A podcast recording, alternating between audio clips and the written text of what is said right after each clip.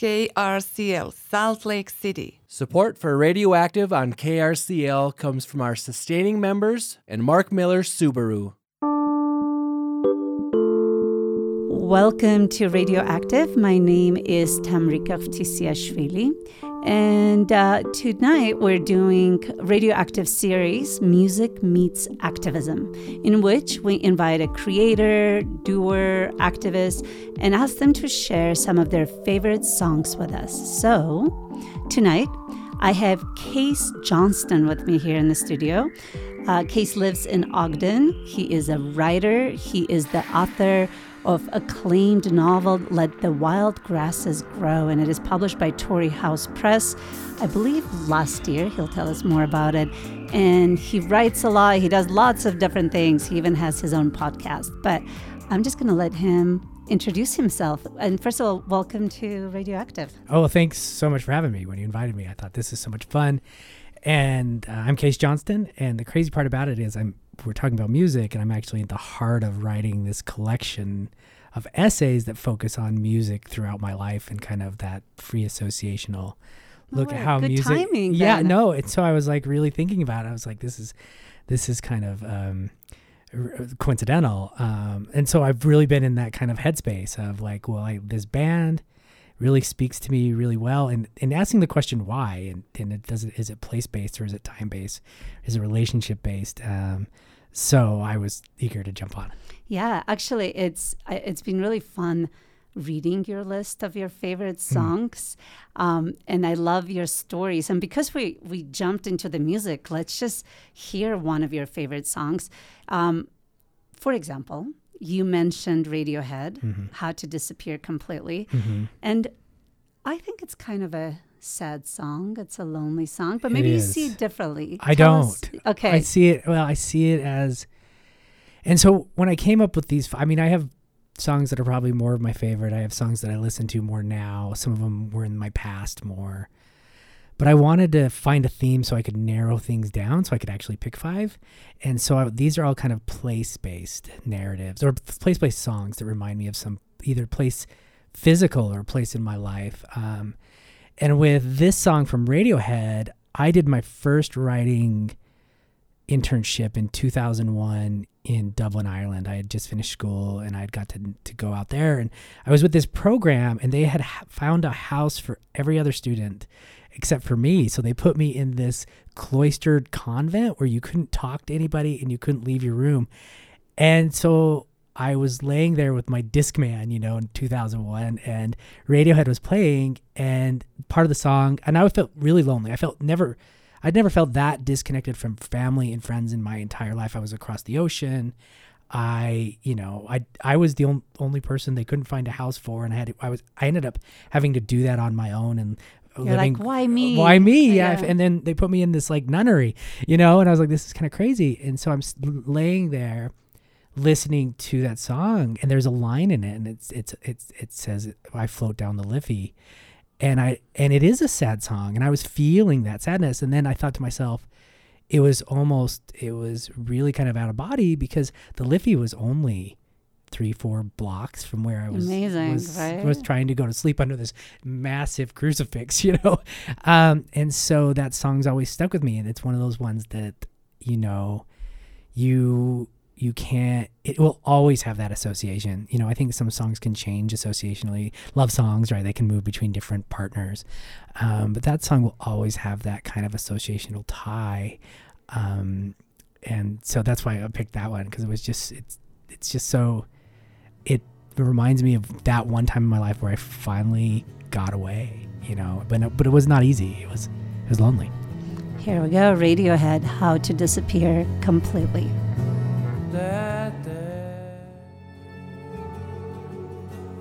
That was How to Disappear Completely by Radiohead. Here in the studio with me, I have Kase Johnstun, who is a local writer. And uh, by local, I mean Ogden, but I think we could say local, right? yeah local to ogden Okay, yeah. good. Local to, I love your love. I mean, I actually don't know that you love Ogden, Yeah. but from um, kind of writing back and forth with you, I got the sense that you really love Ogden. I do. I am a huge. I wasn't imagining. I am a huge Ogden apologist. Like I left for 20 years, And I never, when I left in 98, you know, we came back in 2013, so 15 years or whatever it might be. I never thought I would move back to Utah, and especially not back to Ogden. Uh, I, you know, I lived in Ireland and Dublin, or D- Ireland and Germany and India, Indiana, or Illinois and Washington State and Kansas. Wait, India too, or you meant no, Indiana? in- oh, I'm okay. yeah, I meant Illinois, not India. Uh, maybe someday.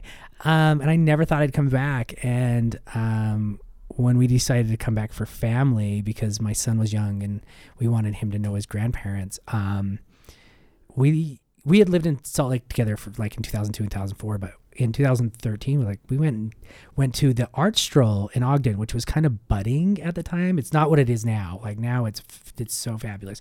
It was budding, and we had left my two year old son with my mom, and we went down 25th Street, and um, we walked around and we had wine and we looked at art, and my wife and I, and the mountains were right behind us, and we just kind of thought to ourselves like.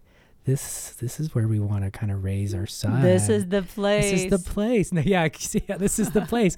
and um, the art scene since then has just grown so much. And that was one of my things coming back to Ogden was I if I'm going to come back, I want to do something. And so I did everything and up until the pandemic to possibly just grow literary art specifically because other arts, especially with the art strolls, art strolls, it's really easy because they take up space. You know, you have you have visual arts that are paintings, and you have music that have stages. But literary arts are really hard to give They're, they're almost like more demanding, They- right? Like yeah. people have to listen. they have to listen, and they it's not so easy to walk by and just Yeah. look. And so I was on the arts committee for Ogden for four or five years, and that was my goal there. And um, you know, I just uh, that was that was a big part of it. It was just like, let's what can we do in Ogden? I like I said, I think Ogden's the best city in Utah. That's so Uh, cool. I, yeah. I mean, I like Ogden too. I don't have the love for it just because I don't know Yeah. it, you know, the same amount. But it is, I feel like, for me personally, a little bit unexplored. And I'm Mhm. always, it's always on the back of my mind because every time I go there, I have a great time. And I think it's actually, in some ways, much more interesting Yeah. than Salt Lake. Sorry, Salt Lakers. But Ah, yeah, sorry, there's Salt Lake. something about it Yeah. that's like a little bit edgier or something. But anyway, I, think it has- know you love Ogden. I think it has a lot of a bit more flavor yeah. in so many maybe. ways, you know. And I just, I, I, yeah, I dig it. So Yeah, But I I could I Ogden could tell. I could tell. And we will talk about Ogden again, but I do want to talk about your book. So, sure, Kase, you are you're an accomplished writer. I mean, I will not list all the things, but you've published a lot. You've published in all kinds of uh, journals, literary journals. You've uh, you've written a few books, but I want to um, kind of talk about your latest book, uh, the "Let the Wild Grasses Grow," and again, it's published by Torrey House Press in 2021. Um, I can read what it's about, but why don't you tell us what it's about? Sure, absolutely. This, um, you know, I never saw myself as a novelist. I never took a fiction cl- course. Um, I've always been an essayist, a nonfiction writer, and so if you read my nonfiction, most of my stuff that's pu- half of the stuff that's published is about my uh, my Hispanic grandparents, my Mexican American side, and it's about identity, and it's about this whole group of people in New Mexico who that area of the country who had never been claimed by anything. You know, it was native and it was Spaniard, and then it was Mexico, and then it was the states, and it's like a 400 year identity crisis. And my grandparents really fell into that, and so and then me two g- a generation removed from that. Um, and so I was right. I always write about them, and and food is so important. You know, culturally, the food is just at the heart of culture and history and family. So I was writing another essay about my grandpa, how we used to go. He would plant and harvest chilies, and he he would bring his grandkids, and we would always go and harvest those chilies with him, and it was such a great day. Um, and so I was writing another long essay, four thousand word essay about chilies, and I just started thinking then, like, because they didn't talk much about their youth in rural Colorado and northern New Mexico. And I thought, you know, what was what it be like with his dad or with his, you know, grandpa, grand harvesting chilies in that area. And from there, I just started thinking about, you know, what was their life like? You know, what was their life like in rural Colorado um, in the 1920s uh, during, you know, the Great Depression, right uh, before the war. So this is a reimagination. The book is a reimagination of my grandma Cordova Chavez uh, and grandpa Cordova lives um, in that part of the country, and then kind of imagining what would happen to them if they had the opportunities that I've had because I've had so many opportunities, you know. so it's uh, kind of based on your it- history, it family is. history, yeah, stories. it is, and so it follows them um, through those things that happen in there. I mean, in that in that generation, you know, um, the depression, uh, the Dust Bowl, World and World War II, and kind of reimagines what would happen if they had those opportunities. Um, the plot line really follows my grandpa's life. He was actually went to World War II, was a cook in the army, all of those kinds of things. But with my grandma, she never really had a shot. You know, she was so smart, um, and always would tell us kids, "You're so much smarter than us." But um, she was always so smart. So I was wondering, what if she had an education? What if she didn't have to drop out of school at sixth sixth grade and and work? Right. You know, and so that's where it stemmed from. And so it's these two stories of two people separated when they're young um, uh, through a tragedy. Um, and I don't know how much you want me to tell you about that, but you guys buy the I book. want people to yeah, buy the, the book, book. through a tragedy, and then they kind of weave their lives together until, I mean, throughout those crazy parts in, in kind of our southwestern history, um, and and and in the world. So yeah, Yeah, I actually got the book, but it just arrived, so I only had a chance to read parts of it. And it seems like there's lots of like themes of the West Mm-hmm. and geography and wildlife. Yeah, Are, are those themes? Because I don't know your other writing, and I'm Mm-hmm. I'm excited to know your other writing. Um, now that I am going to have a chance to Yeah, speak sure. with you, and I've read the excerpts, but is are those the themes you go back to often, or was that kind of a new exploration for you?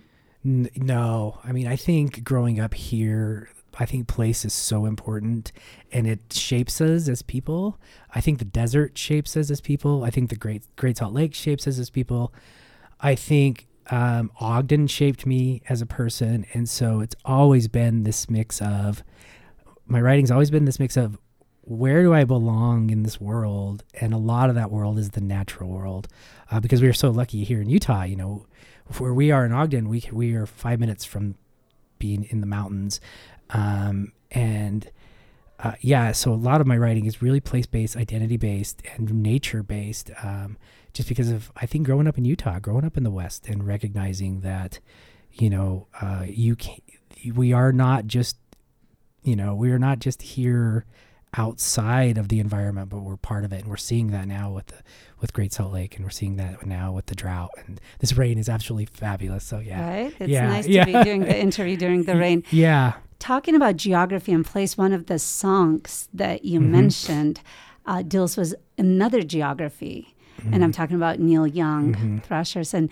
um, tell us, tell us why you're attracted to this song. Um, you mentioned Kansas, but t- yeah, tell us why you picked that particular song. Sure. Uh, the first time I was actually introduced to Neil Young, I was in graduate school in Kansas in like '99, and I don't know how I got to Kansas. Um, I think What do you mean? Well, I think it was honestly it was the only graduate program that accepted me in, um, in creative writing. Uh, everyone else were like, "Well, he's you know." And look at you now. I know, right? I Look know. That's what I tell people.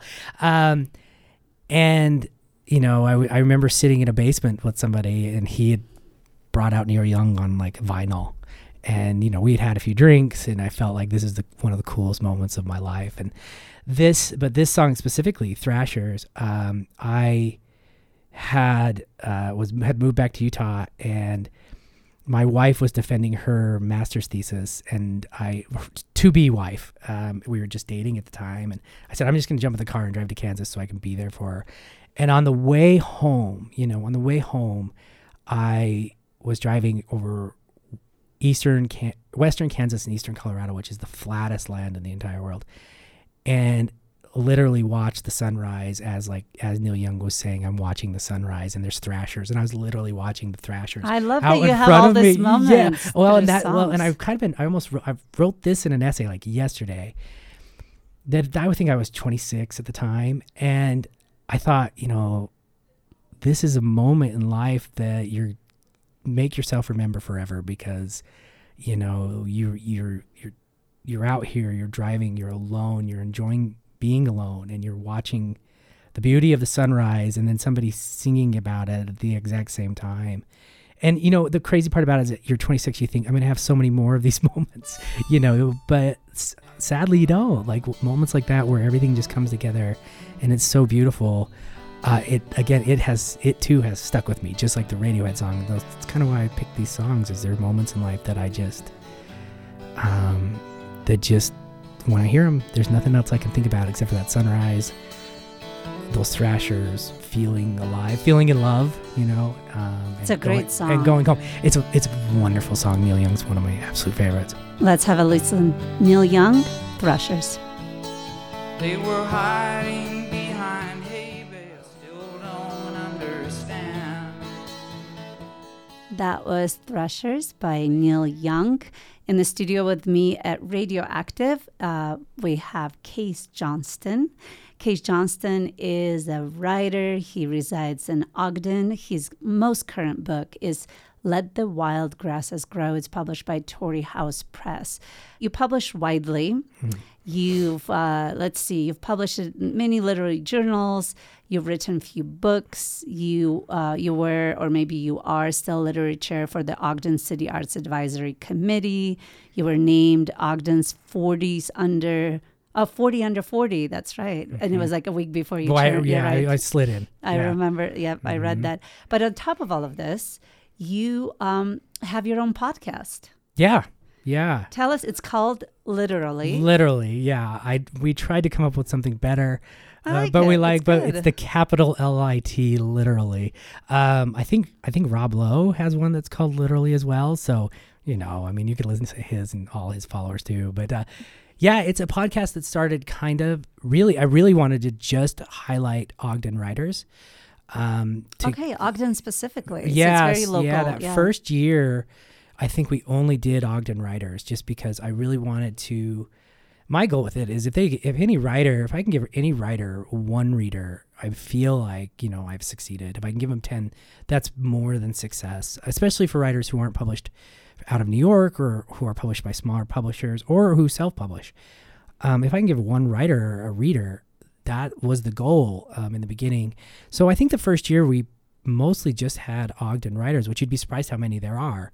Um, but then we ran out of Ogden writers. Uh, so the, for the last four or five years, we've we've branched out and we interview right. We've interviewed writers from um, from China, from Thailand, from all over you across the United Ogden to States. international. Yeah, yeah. so, um, and it's really, really enjoyable. And I get a lot of free books, and I get to read them, and I get to talk about writing. Um, and so it's yeah, it's it's super enjoyable. Uh, it's uh, sometimes.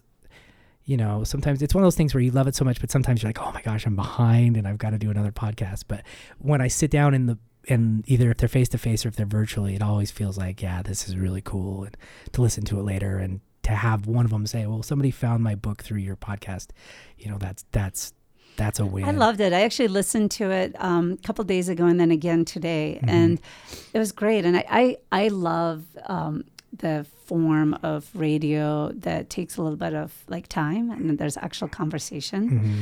um, especially we're just so inundated with like really quick news that has little depth. And I understand why that happens because Sure. there's so much going on, but.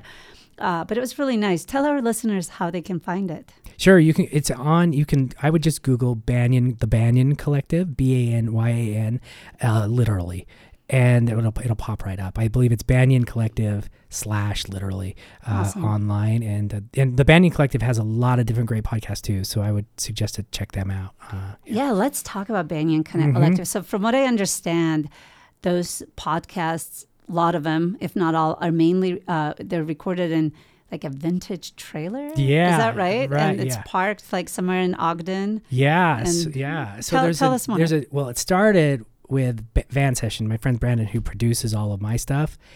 He started it with a a 1970s van. He's gonna love this plug. He started with a 1970s van, and he's parked it out in front of the Union Station and hooked up speakers from the inside and have had bands playing in the van. Okay. And so, like during the first Friday art stroll, like when I was on the committee, this was one of the things that we did. And so he would just have the speakers outside the van, and they would play in the van, and then he would interview them, and so people could walk by. Um, now there's this great space in Ogden called the Monarch, which houses probably 50 places for artists of all kind, and so what he did is he pulled in an old trailer and made it a sound studio. So we do all recording in Banyan One, the the trailer that's inside this little pod inside of a Amazing. building. Yeah, it's super cool. Um, and so we actually restarted recording the audiobook for Let the Wild Grasses Grow there last Saturday. So that yeah, it's it's super cool. And anytime you want to come to Ogden, everybody, uh, Van Sessions plays every every first Friday Arts Stroll. Okay. And so now what he does is he pulls that old van in to the Monarch and then opens up a a big um, what do they call a big what am I thinking about garage door Okay. and just yeah. then put seats out there and you listen to the bands and it's super cool. And It's- is that Tan Van? That's that's the, tan van. That's a nickname. Okay. Yeah, the tan van. Yeah. Okay, because I was researching and it looks super cool and Yeah. interesting. and Yeah, it doesn't go that far. Like I told him we need to like travel and like start interviewing people, but he he's a little bit nervous it won't make it outside of the city limits. So It seems like he's already taken a few risks. I bet he could take yeah, I think too. so too. But it's really, really, really fun. Awesome. Yeah. Okay, another good reason to go to Ogden. Always a good reason to go to Uh, Ogden. Yeah. Exactly. Yeah. Talking about music, good Mhm. music. Um, one of the songs, another song that you picked is Lifeline hmm by Ben Harper. And it's a beautiful song. I know Mhm. this song. Um, also, kind of, to me at least, sad song. Or Yeah. like a, um, but tell us, what's your, why did you pick that song? Um, the beauty of it. I mean, I've been Ben Harper fan since I'm, you know, 95, um, and followed him all the way through through his career and seen him all over the all over the country, even saw him in, in Ireland and stuff like that. And this song to me, it's not. This one's not that sad for me. Uh, this one, and I actually this is this was that song like I have a few glasses of wine, and and that's the one I put on Facebook. You know, like Right, oh, this is, you know, this is the one I share. And my mom's like, "Are you okay?" You know, I'm like, "I'm actually fine. This song doesn't make me sad." this you know, because I know the lyrics are like, "You need a Kind of, lifeline." yeah, yeah, but but um I, I just this this is the song that gets me into that headspace you know when i'm alone that feels uh i just feel really really really content really content really happy and, the beauty of it i could just listen to his voice over and over and over again with lifeline but that's the one at late at night where i kind of turn on and or find on youtube for search for three hours and look for live live uh, recordings of it um, because it's just i think it, the beauty of it at, at, at its heart yeah Well, we don't have a glass of wine in the studio. no i know no, no, nope But Yeah. but let's have a listen to Lifeline by Ben Harper. Life is much too short to sit and wonder who's gonna make the next move. Support for KRCL comes from Mark Miller Subaru and the Subaru Love Promise, a partnership with local nonprofit organizations to support and strengthen our community. Now accepting applications for 2023 nonprofit partnerships. More information on Mark Miller Subaru's Love Promise and application process at markmillersubaru.com. Big thanks to all of the donors that contributed to our listener challenge grants. That includes our amazing board, the wonderful High Fidelity Club, and listeners just like you that donated before the drive. We couldn't have done it without your support. So thank you. Hey, Shell and Eric here. We're fresh off an adventure of visiting some of KRCL's biggest fans at Utah's, hmm, the world's most mysterious paranormal ranch. That's right. You've seen the TV series, read the books, listened to the podcasts. Now you get to hear from a couple of B Squad radio personalities geek out in and around the ranch we visited a couple weeks back. We are taking over Radioactive on Monday, October 31st, Halloween. Did we go through a portal? Did we see a UFO? How did we get there? Did we all make it back? And why were there so many doll heads? Tune in to find out the answers to these questions and more. Halloween night from 6 to 7 p.m. on your community radio station 90.9 FM KRCL. Welcome to Radioactive. My name is Tamrika Khvtisiashvili. Kase Johnstun, who is a local um, author, is in the studio with me tonight. Was Music Meets Activism series. We're talking about some of his favorite music, and definitely his writing and his other pursuits like podcasting. Uh, I want to go back to your book just one more time, and Sure, I, I didn't. I didn't tell you I was going to ask you to do that, so maybe it's putting you on the spot. Mhm. But I would love to hear you read something Sure. any sure. part. I can um, find something. I know I should have asked you before, but maybe it'll be interesting if you just randomly open it. Yeah, I mean, Um, where but was I in the book? Like, where I'd have this? There we go. see. While you're looking, let me Yeah. tell the listeners. So the book is called "Let the Wild Grasses Grow." It was published last year by Torrey House Press. Uh, Kase Johnson, he's written a um, few books. Castaway, I believe, is another one, um, and I think there's a few more. And I know definitely you've published in a um, bunch of uh, literary journals. But uh, he resides in Ogden, and I believe working maybe on a new book currently, but Let the Wild Grasses Grow is reimagining of his Mexican American grandparents' lives during the Great Depression, the Dust Bowl, the World War II.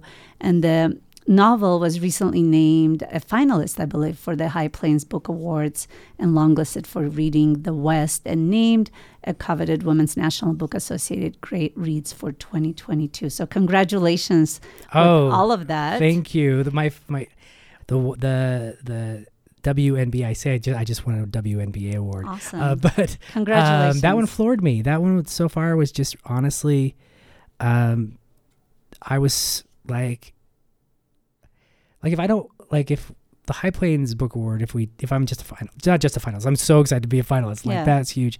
But women reading, w- winning that book award from the Women's Book Association, um, that's really precious to me. It really, Tell really us is. why. Well, I mean, it means that, like as we said before, like Della in the book is based on my grandma.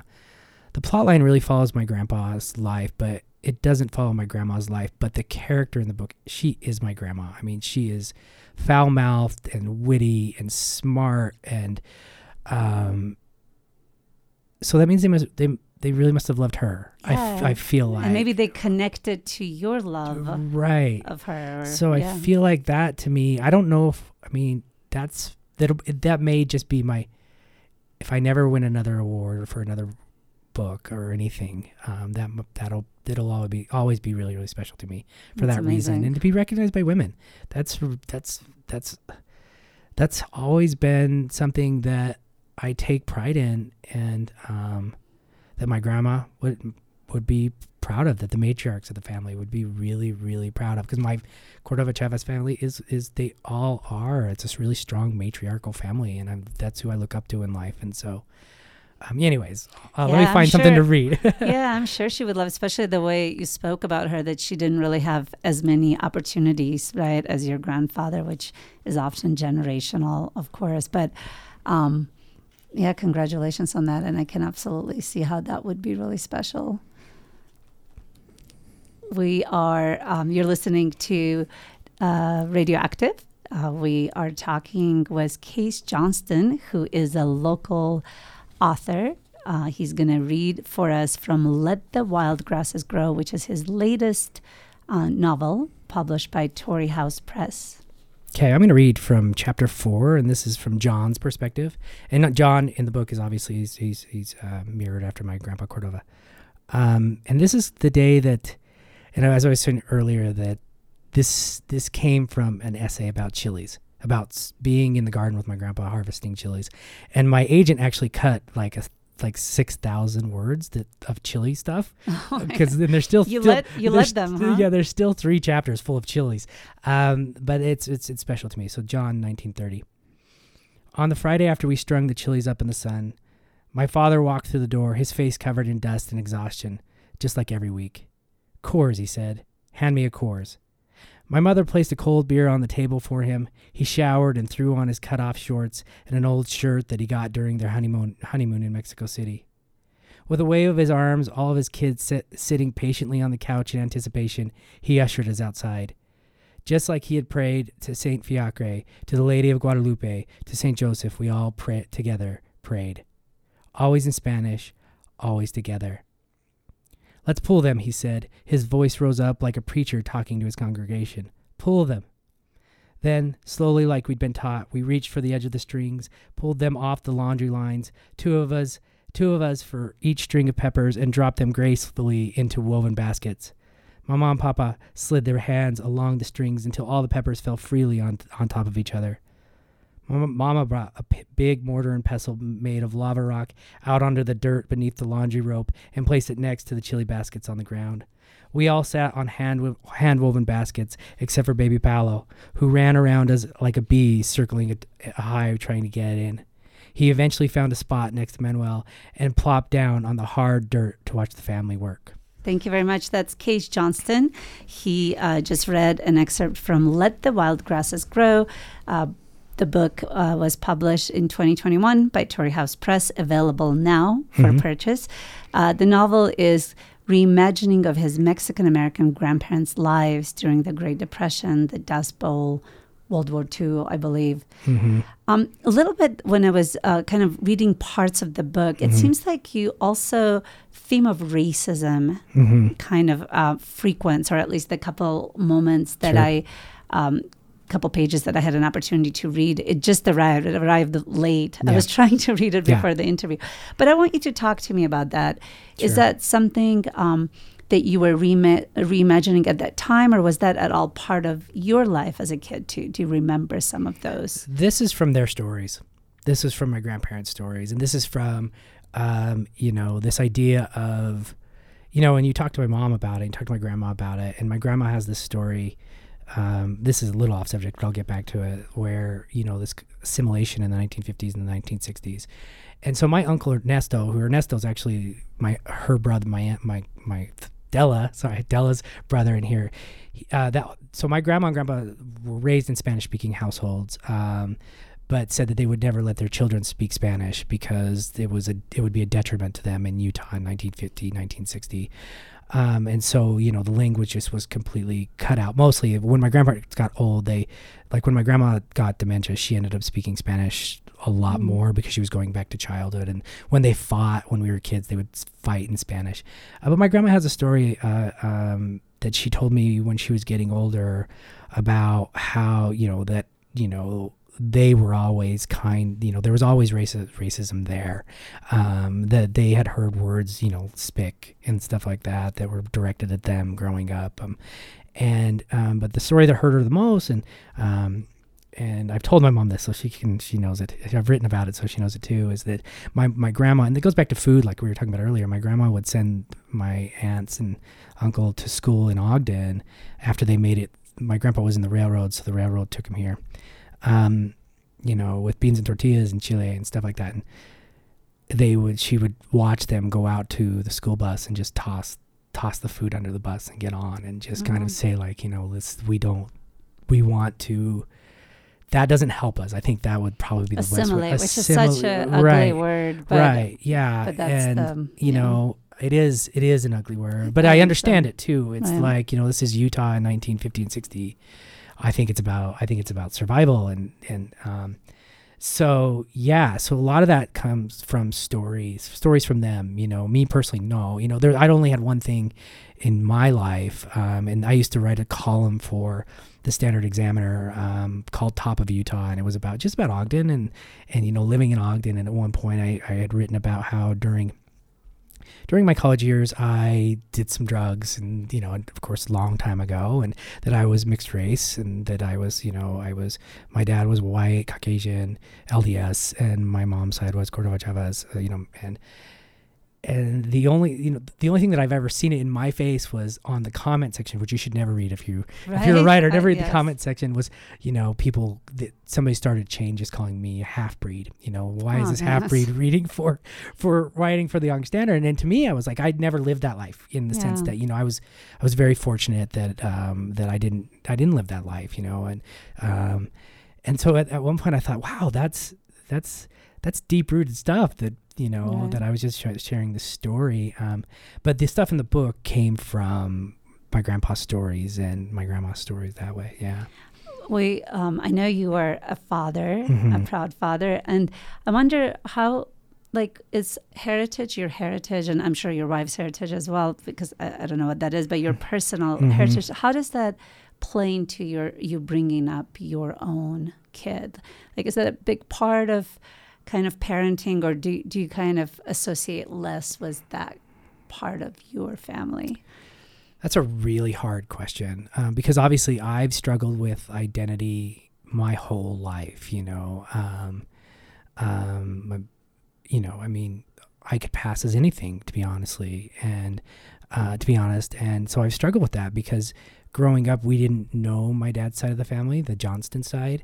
Uh, we lived like every day with the Cordova Chavez side. Every Sunday was beans and tortillas, and it was food, and it was family, and it was Catholicism, and it was, you know, it was this very Hispanic up, upbringing on my mom's side.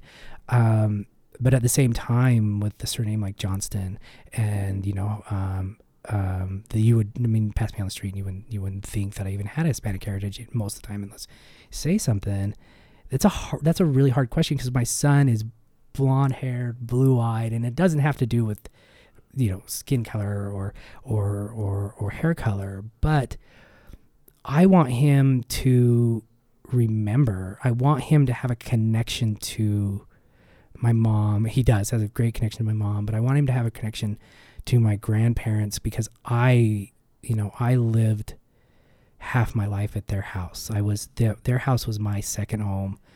Um, and so I want him to feel that and know that.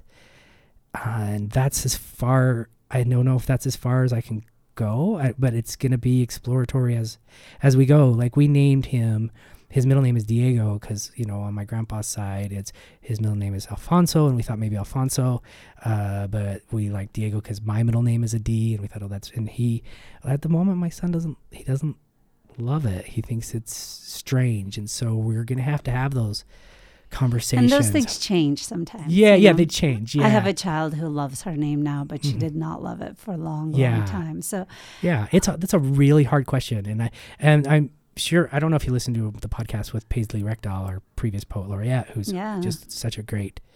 She's fabulous. Um, and we t- had long discussions about that and about where is what's appropriation and where where can we go with it and At what point the heritage, yeah. And so I mean, if anybody wants to check out that podcast, Paisley Rekdal, it's one of the podcasts where I. You know, I just sit back and listen because she's brilliant, and there's no reason to interrupt her. You know, she's just that, she's that brilliant. yeah, a lot to learn Mm, and think so much to learn. Yeah, like an hour with Paisley, and you're like, I think I'm smarter. You know? Talking about learning Mhm. and your kid, Mm-hmm. but less about heritage. Yes. Um, I was laughing really hard because you were describing. Um, actually, let me just say this part. There Mhm. was one article that you Mhm. wrote that went viral, Yes. and this article happens to be called "A Sin- I believe, a sincere thanks to Taylor Swift from a nearly 40 year old dad who hates pop music. Right. So before, and you know, now our listeners know we'll be listening to Taylor Swift right. in just a second, and Yeah. they'll probably some of them hate you for it. Well, I know. I know. Um, I I do too. but tell us, it's a great story. It's a it's a great story. Yeah, I don't like pop music. Um, not a, you know, um, and it's been well, it's been a long time. Obviously, we have another song in here that's pop, but from like the 1980s, where it's a different story. Um, yeah, so I wrote this article. It was about this moment where I was working a lot, and but I got these moments to drive my son home from school, and he wanted to hear that song, uh, "The People Say," the People Say song, and he just kept repeating. He was like three, so you know, he, I want to hear that song, and I was like, I don't know what this is. I have no idea what the People Say is, right? And you know, I had to turn off my Neko Case or you know whatever it is I was listening to that he's not a huge fan of, and I love that this is even like he's three, right? yeah, he's at three. this point. Yeah, he's three, and and I'm like, okay, fine, well, let's let's be happy. And so I texted my wife and I said, "What's the people say?" And she's like, "Oh, that's that's Taylor Swift's Shake It Off." And I'm like, "Oh, okay, you know, I guess so. Where is it?" And she's like, "It's in the front. It's in the glove compartment. It's on a CD. You can actually put it in there." And I'm like, "Oh, okay." So we started listening to it, and you know, he it was one of those moments. It was one of those moments in life where you're like, "Hey, I'm a dad, and and I don't listen to Taylor Swift." Um, but I will do it for my son, and I will do it because he's back there singing the song, and he's happy as could be, and he's three, and I'm not going to judge him for his musical tastes. You know, um, they've grown. I promise, they've grown. Um, so, yeah, it was just this moment where I had hard a really really hard day.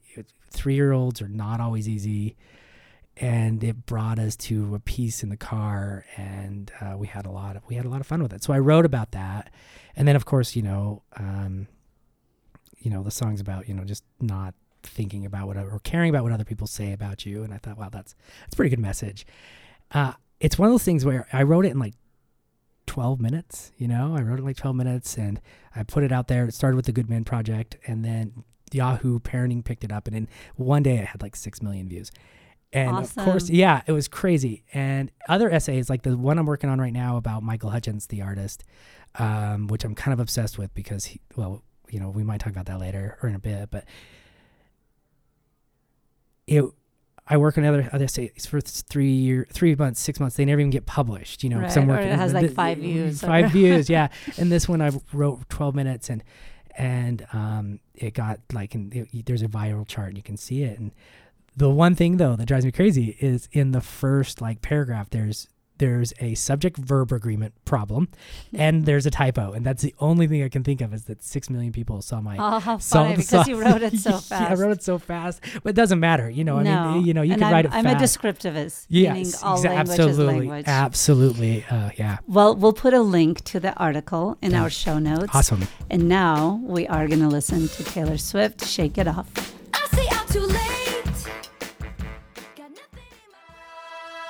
That was Shake It Off by Taylor Swift. In the studio with me, I have Kase Johnstun, and he just admitted that that's one of his favorite Yeah, I songs. did. I did. I one of my favorite albums. For many of you, you may not have heard it before. Taylor Swift's a pop artist. Uh, many people follow her. Uh, yeah. Not being played on KRCL no, very yeah, often. no. Uh-uh. Um, but great story. So again, the article will be um, in our show notes. Kase Johnstun is a local author. He just published a book titled "Let the Wild Grasses Grow." It was published by Torrey House Press last year. Um, Kase, we're almost out of time, but I don't want to let you finish with Taylor Swift. Oh, please, thanks. So um, I'm going to just jump right into your last selection, and I wish we had more time to talk. Yeah. But um, it's uh, elegantly wasted. Yeah. It's a lovely song, and it was really nice to hear it again. I hadn't heard it for a long time because that's like 80s. That's Yeah, my 90. youth, yeah, right? yeah, yeah, 90s. It's, yeah. Yeah, Tell us, tell me, tell me why you picked that song. uh, like I said, I'm writing this book of essays, and and I am so infatuated with Michael Hutchence at the moment. I'm, you know, I I was when I was young, and then of course I grew out of it for you know a few decades because you know INXS in the '80s was huge, and you know there's there's something about Mike Hutchence, and one thing I think Mike Hutchence, um, I think that was the one time in when I was young that you recognize that there is a fluidity between sexuality, you know, and I and I didn't realize that until much later in life, but I think I was seeing that as a kid that there's there's a fluid fluidity in sexuality and that we are not all these people everybody isn't just you know crammed into these these these uh, sexual boxes if is the best way to say it and because I was infatuated with him then and then when he died I re- they realized after his autopsy that he had because he was very decadent in life and they realized that he had um, he had um, he the part, front part part of his lobe of his brain had been had been fractured or had been damaged and so he they were saying that he could no longer taste he could no longer smell so the things in his life that he loved the most were taken from him. Um, and i find that so incredibly interesting for someone whose life is all about from what people say is all about the senses.